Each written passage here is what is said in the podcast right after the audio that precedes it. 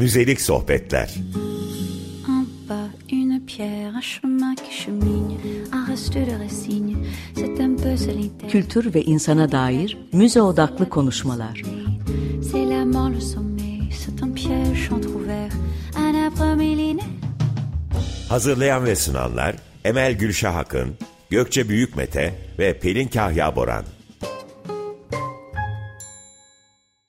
Merhaba sevgili dinleyenler, doksan beş nokta sıfır Açık Radyo'da Müzelik Sohbetler'e hoş geldiniz. Ben Emel Gülşah Akın. Ben Ayça Bayrakolu. Hepinize iyi haftalar. Bu bölümün içeriğini anlatmadan önce bize ulaşabileceğiniz Twitter adresini söyleyeyim. et elsintings kullanıcı adından ya da arama çubuğuna Müzelik Sohbetler yazarak Twitter hesabımıza ulaşabilirsiniz.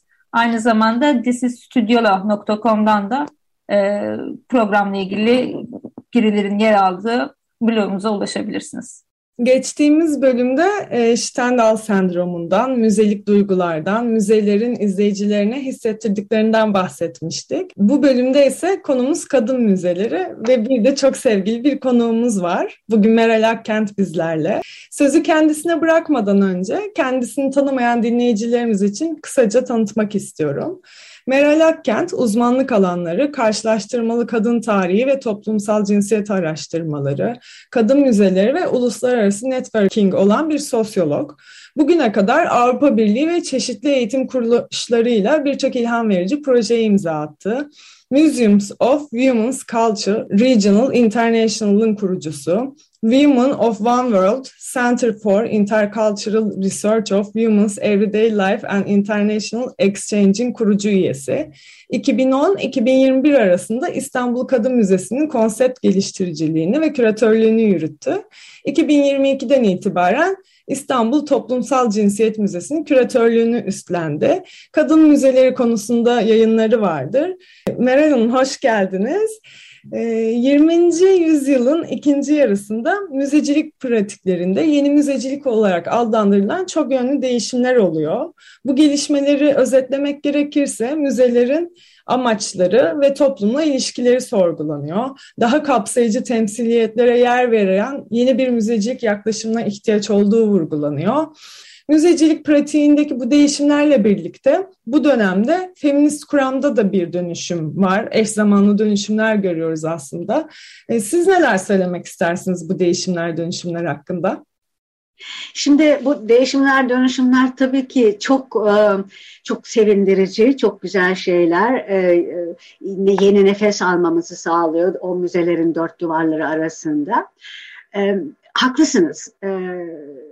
yirminci yüzyılın ikinci yarısında müzecilik pratiklerinde gerçekten değişmeler oldu, doğru. Ama e, bu değişmelerin, dönüşmelerin e, ne olduğuna e, kısaca ben bakmak istiyorum. Çünkü bu değişmeler, dönüşmeler e, ya da değişememeler, dönüşememeler e, kadın müzelerin ortaya e, çıkış nedenlerini de oluşturdu. Şimdi bin dokuz yüz yetmiş dört yılında Uluslararası Müzeler Konseyi e, müze tanımında çok önemli bir değişiklik yaptı. Neydi bu? Dediler ki müze toplumun e, ve toplumun gelişmesinin hizmetindedir. Çok güzel. Bu tanıma göre müze nesneden vazgeçmiyordu ama toplum nesnenin önüne geçirilmişti. Harika. Böylece e, biz çok sevindik hepimiz. E, müzeler sömürgeci anlayış bağlamında kültürün müzelenmesinin sürecinde oluşmuş geleneksel bir anlayıştan, e, Avrupa merkezci görüşten uzaklaşıyordu. Buraya kadar güzel. Erke- ve adımlar da atıldı. Ama e, geleneksel müzelerin Hem geleneksel müzelerin hem de Uluslararası Müzeler Konseyi'nin toplumsal e, cinsiyet temelli anlayışında herhangi bir değişiklik olmadı. Hiçbir değişiklik olmadı. Artık müzeler, doğru, bu yeni şeyden sonra, konseptten, anlayıştan sonra artık müzeler e, şaşalı kahramanlık anlatıları yapmıyordu. Efendim, insanın hayatını merak eden, e, araştıran bir tarih anlayışı geliştirmeye çalışıyorlardı. E, ve sıradan insanların hayatı anlatılmak isteniyordu. Ama bu sıradan insanlar sadece erkeklerden oluşuyordu. Örneğin kent tarihini oluşturan isimler, işçi, her konu, işçi sınıfı olsun, işçi sınıfı konulu sergideki işçilerin hepsi erkek oluyordu. Savaş konusu edildiği zaman sergilerde sadece hikayeler erkekleri içeriyordu. Göç öykülerinin aktörleri hep erkeklerden oluşuyordu. Dolayısıyla e, bu bir yandan e, olumlu, bir yandan da olumsuz bir gelişmeydi kadınlar açısından. Ama aynı zamanda büyük bir şans eseri olarak aynı süreç içinde e, feminist yetmişlerde yani e, kad, feminist kadın hareketi de ve kadın araştırmalarının da önünü açmaktaydı. İşte bu disiplinler arası araştırmaların yayılmaya başlaması ve bu ortamın hazır olması, kadın e, tarihini incelenmesi ve bunun e, bir e, malzeme olarak artık sunulması kadın müzeleri fikrini de ortaya çıkardı. Ama yani önce bunlar tabii müze olarak kullanılmadı bu, bu sözler. E, ka, e, kadın e, onurlandırma mekanları dendi. Kadın e, onurlandırma mekanları e, olarak kullanılır. Çünkü müzeler halen ulvi ve dokunulmaz e, me- mekanlar olarak e, görülüyordu.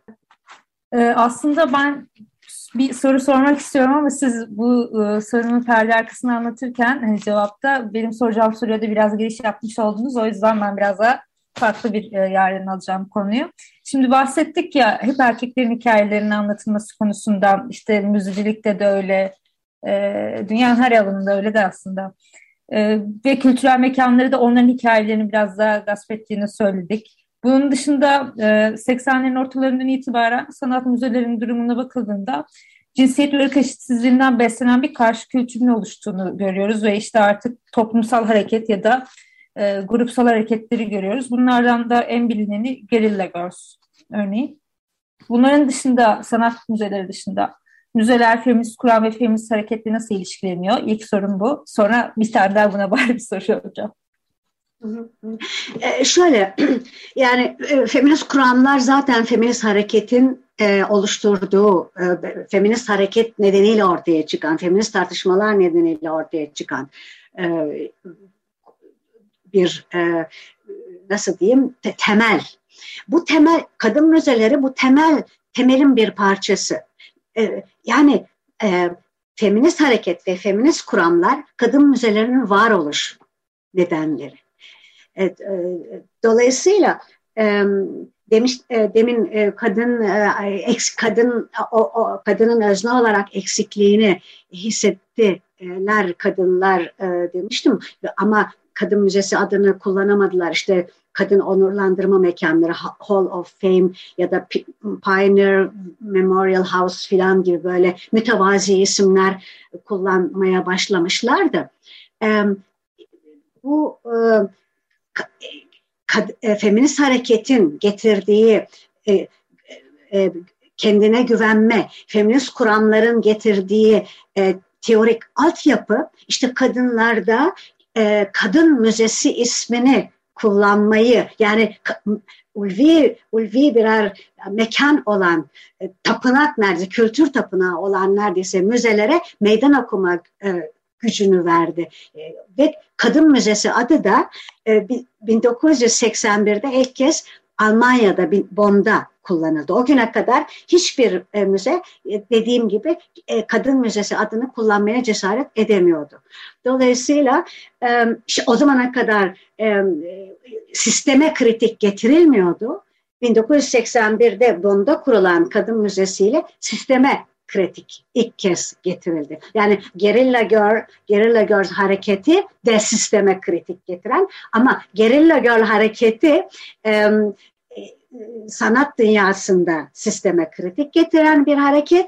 E, Bonn'da açılan Kadın Müzesi adını da son derece kendine güvenen şekilde kullanan e, müzede e, sisteme kritik getiren bir e, adım oldu. Teşekkürler.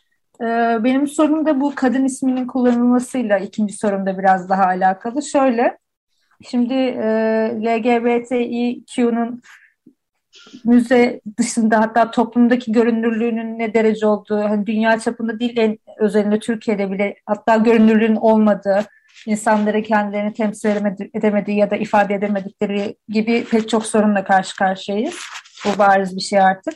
Ama yakınlarda e, Amerika'da da açıkçası daha fazla olmak üzere yeni bir akım ortaya çıkmaya başladı. Bu da şöyle, kadının woman isminin ya da silinmeye başlaması ya da adeta silinmesi diyeyim. İşte o sosyal medyada özellikle bu konuya ilişkin pek çok şey dönüyor. İşte kadın yerine kanayan birey, uterus sahibi birey, hamile kalma potansiyeli olan birey gibi şeyler görüyoruz. Hani dedik ya seksen birde kadın isminin kullanılarak müzenin açılması çok zor bir şekilde gerçekleşti. Sistemi kritik oldu diye. Şimdi bu kritiği yapılan sistemde kadın ismi tekrar silinmeye başladı. Dezavantajlı bir grupla kadınların e, bir alan paylaşması gibi bir e, şey isteniyor. Erkeklerden daha çok alan alınmasındansa. E, bunun sonucu e, feminist e, müze yaklaşımında ya da müzede feminist kadınların olduğu yerde ya da sadece kadının olduğu yerde L G B T İ Q nasıl girecek oraya ya da oraya girmeli mi sizce? Ya da farklı bir yerde kendi yeni bir alan mı açmalı? Şimdi bu çok önemli bir, bir konu. bin dokuz yüz seksenlerde kadın araştırmaları bölümleri üniversitelerde açıldığı zaman, örneğin ben Avrupa örneğini konuşuyorum. Çünkü Avrupa'da akademisyen kadınlar Türkiye'deki akademisyen kadın oranından akademide çok daha azdı ve Avrupa'daki akademisyen kadınlar da e, akademide e, eşit temsil edilmek istiyorlardı. Ve e, kadın araştırmaları bölümleri açıldığı zaman e, orada e, kadın akademisyenler e, kadro almak istiyorlardı.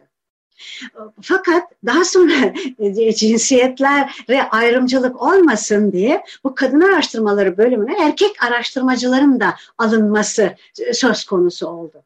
O zaman şöyle bir durum ortaya çıktı. Zaten Avrupa'da kadın akademisyenler akademide yüzde yirmiler yüzde otuzlar gibi kadar, ancak şimdi başladı yüzde otuz otuza gelmeye, temsili var, daha da az temsil ediliyordu.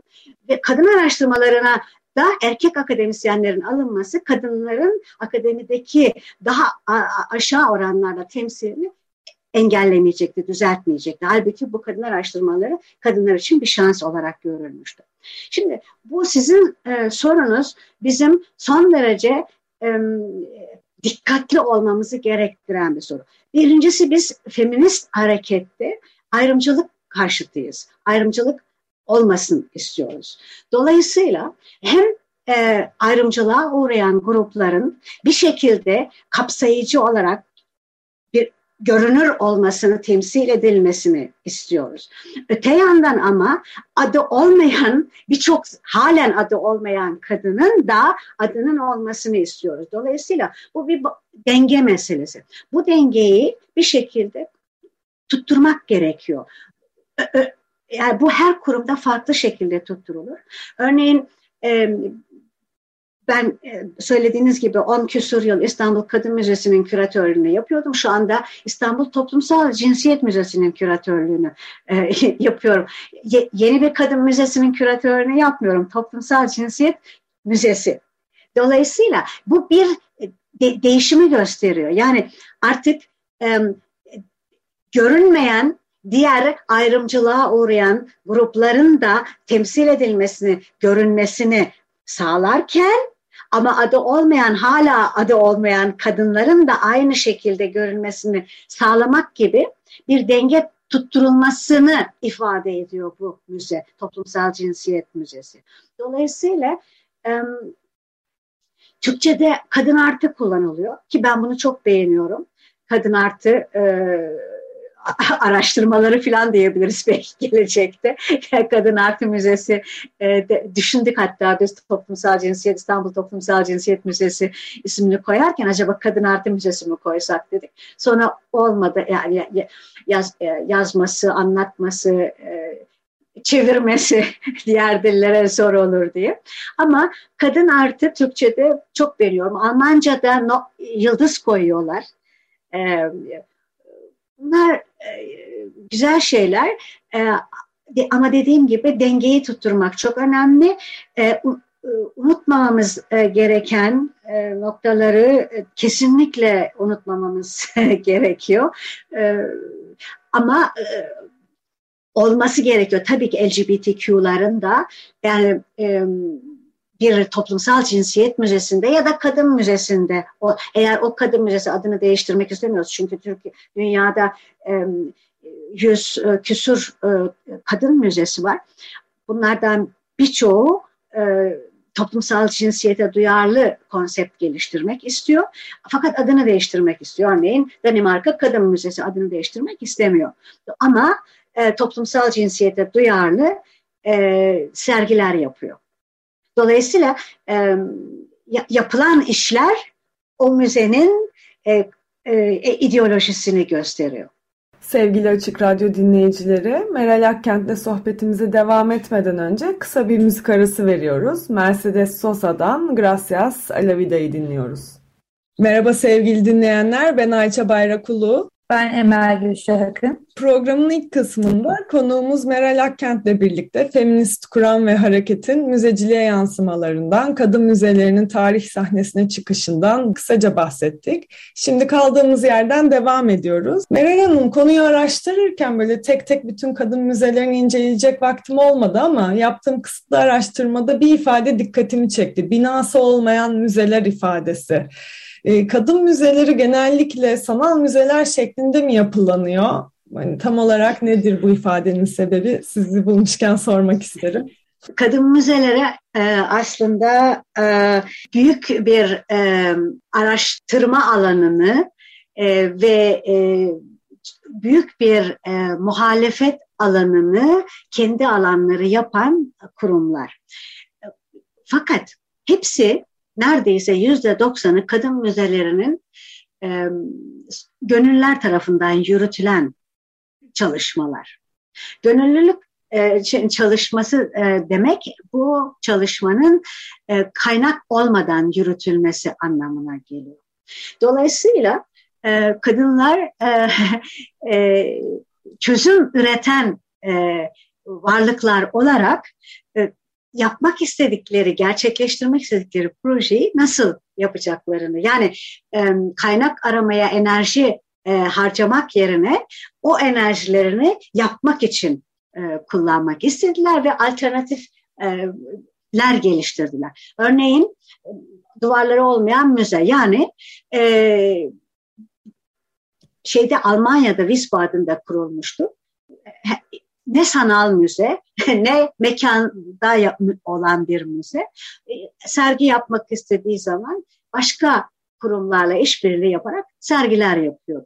Ve çalışmalarını o kentte kadınların görünürlülüğünü sağlamak üzerine yoğunlaştırıyordu. Yani nasıl? İşte köprülere, yollara, okullara, binalara kadın tarihiyle ilgili O, o mekanlarla ilgili isimlerin verilmesini sağlamak için. Bu da büyük enerji isteyen bir çalışma. Çünkü hiçbir e, e, belediye e, talep geldiğinde hop diye e, o, var olan e, yol ismini, cadde ismini değiştirmiyor. Ya, yıllar süren çalışmalar isteyen şeyler. Bunun yanında Amerika'da bir e, otobüs kadın müzesi vardı. E, kendi e, ucuz, çok ucuza bir otobüs alan bir kadın e, otobüste bir müze yapmıştı ve otobüsüyle e, kütüphanelerin önüne, okulların önüne gidiyordu. Çocukları e, otobüs müzesine getiriyordu ve orada onlara kadın tarihini tanıtıyordu. İstanbul Kadın Müzesi kurulduğunda ya da İstanbul Toplumsal Cinsiyet Müzesi kurulduğunda e, sanal müze olarak kuruldular. Çünkü e, e, kaynak aramak İstanbul gibi bir yerde son derece e, zor ve enerji kaybından başka bir şey değil, bir mekan sahibi olmak için. Ayrıca mekan sahibi olmanın gerektir, getirdiği çok daha büyük sorumluluklar var. E, organize etmekten yaratıcı olmaya fırsat bulamayabiliyorsunuz. Bazı müzeler mekan e, sahibiyken mekanlarını elden çıkararak e, sadece sanal müze oluyorlar. Çünkü sanal müze olmanın getirdiği büyük avantajlar var. Çünkü uluslararası arenada o zaman sesiniz duyuluyor ve ortaklıklara girebiliyorsunuz. Dolayısıyla e, e, çok tercih edilen e, ve önerilen bir yöntem mekansız, duvarsız e, bir müze olmak. Hı hı. Şahaneymiş. Ben hiç o yönüyle, bahsettiğiniz yönleriyle düşünmemiştim. Direkt sanal müzelerle ilişkilendirmiştim ama görünürlük her alanda sağlanabilir, bahsettiğiniz gibi kentte. Ee, süremizin sonuna geliyoruz Meral Hanım. Çok teşekkürler vakit ayırdığınız ve deneyimlerinizi aktardığınız için. Ben de teşekkür ediyorum çabucak bana programınızda yer verdiğiniz için. Sevgili dinleyenler, sonraki bölümümüzde görüşmek üzere. İyi haftalar diliyoruz.